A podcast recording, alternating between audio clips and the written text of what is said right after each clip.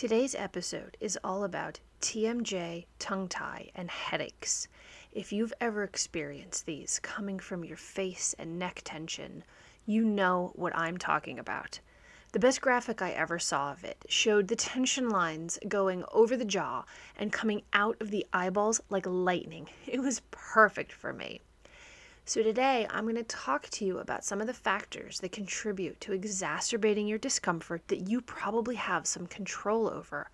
I'm also going to talk about some stretches and moves that might help you be less uncomfortable when you have an episode. So, stay tuned. Welcome to the Holistic Lifestyling Podcast.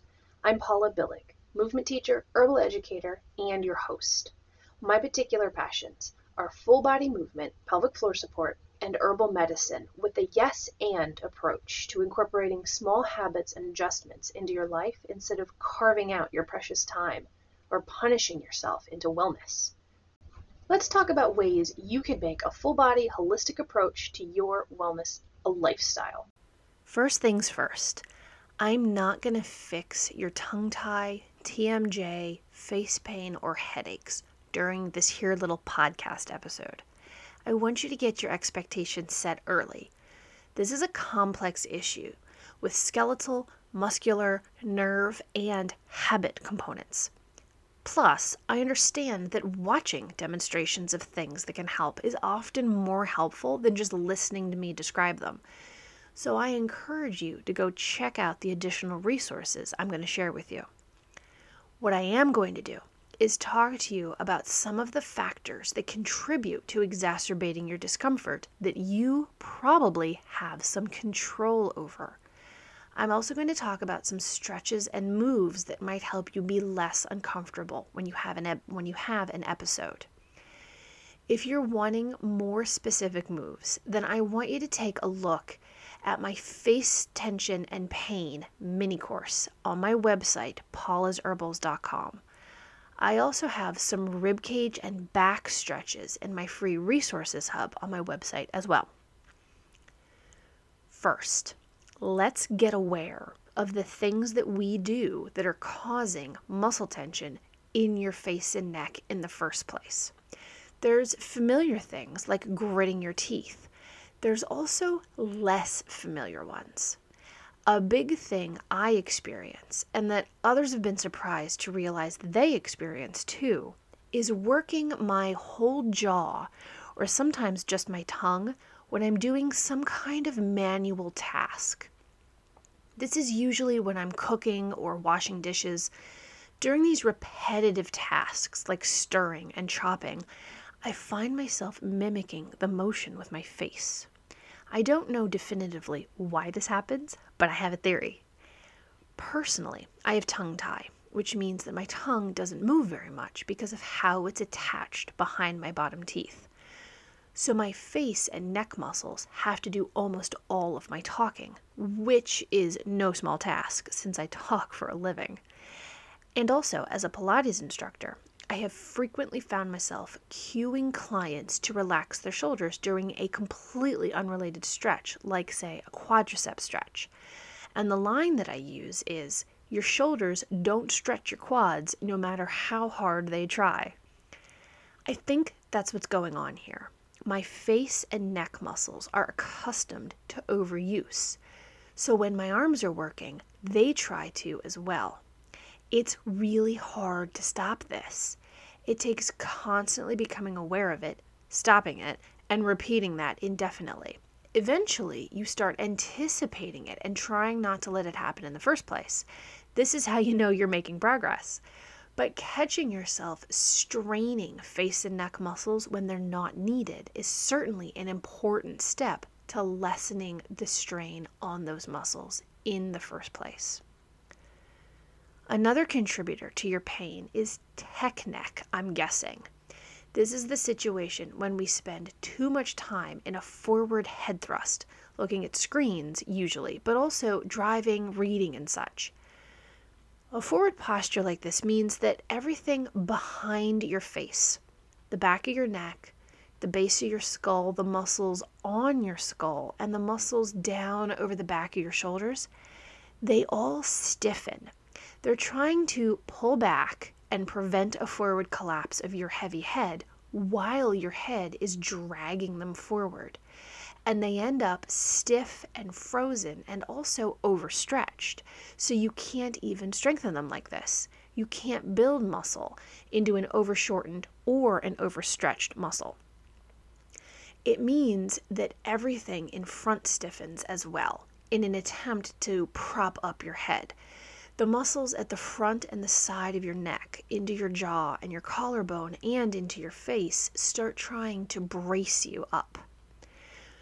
So, we need to get your ears back over the top of your shoulders, where your head is balanced between the front and the back of your neck, and nothing is working in a way that it's not supposed to be. The passive way to do this is to lay flat on the floor on your back. You can put something under your knees or even rest your lower legs up on a chair or on the couch. But the point is to let your neck relax back in line with your shoulders. When you're really tight like this, lying on your back is going to have your head tipped up. This is because that forward position forces your neck to bend up to lift your chin so you can still see. So pay attention to where your gaze is when you're laying down. It should be going straight up. If you had a Nerf dart suction cupped on your forehead, it would point straight up, not diagonally back in an ideal world. Let your neck relax so that your forehead tips more straight up instead of backwards. Your ribs are probably arched up towards the ceiling too. So relaxing them down and relieving the excess curve in your upper back is necessary as well. Now, I do have a mini course available that's specifically about tech neck if this is a big problem for you. That's available on my website, paulasherbals.com, under the tab Work With Me. And this mini course has more active stretches that you can do to actively draw your ears back over your shoulders. This lying back and letting your neck relax is a passive stretch that works. If you need more active things, check out my mini courses on my website. Now, here's one tiny move that has been amazingly helpful to me. We know that staring at computer screens all day isn't good for us. And you also may know that the act of looking at a distant object or a vista or just anything further away requires your eye muscles to relax, which is the opposite of the computer strain. So, Try this. Give yourself a few neck stretches, a few slow, deliberate yeses and nos, a few side to side tilts, a few gentle circles in both directions, paying attention to your range of movement. Now, hold your hand out in front of you with your index finger up, like you're saying, number one. Focus your eyes on your finger and slowly and smoothly pull your arm in until your index finger touches your nose or the center of your forehead. And then reach it all the way back out again. Keep your eyes focused on your finger and feel your eye muscles shifting to stay on your finger. After you've done this, repeat those neck stretches and you should feel more range of motion there's some quirks of anatomy here that closely tie your eye muscles to the base of your skull muscles. So, moving and stretching and relieving tension in one of those sets of muscles relieves it in the other set at the same time. Wild, right? This has been a little look into three physical things that you can do to help your face and neck and jaw tension whether you're suffering from TMJ, headaches, tongue tie, or anything else. I always recommend doing these things before you're in pain so that you know what they feel like. And then you'll also know if you're doing them right when you need them. So practice these things. They might help stave off a flare up of your pain or help you relieve some discomfort if you're in the middle of one. Next week, I'm going to talk to you about some herbal remedies that have also saved me a lot of grief from my tongue tie over the years. These are plants that can relieve tension, heal inflammation damage, and are particularly specifically helpful with the kinds of pain and problems these face and neck muscles give us.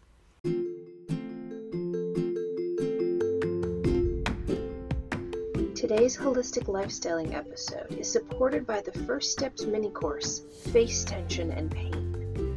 Do you experience face tension or pain?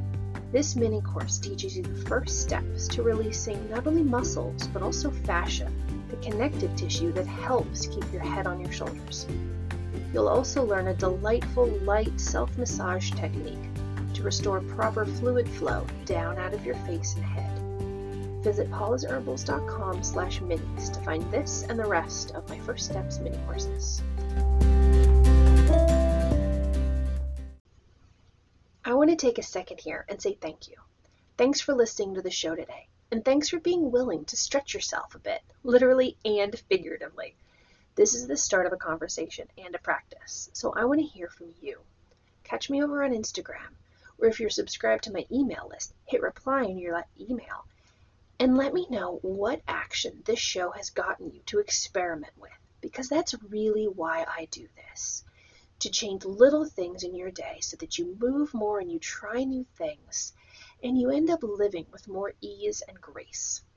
I also would really love to get more people listening to the show so that we can share the message that you don't have to live with these annoying living pains, so that we can all live from the strongest, most functional place we can.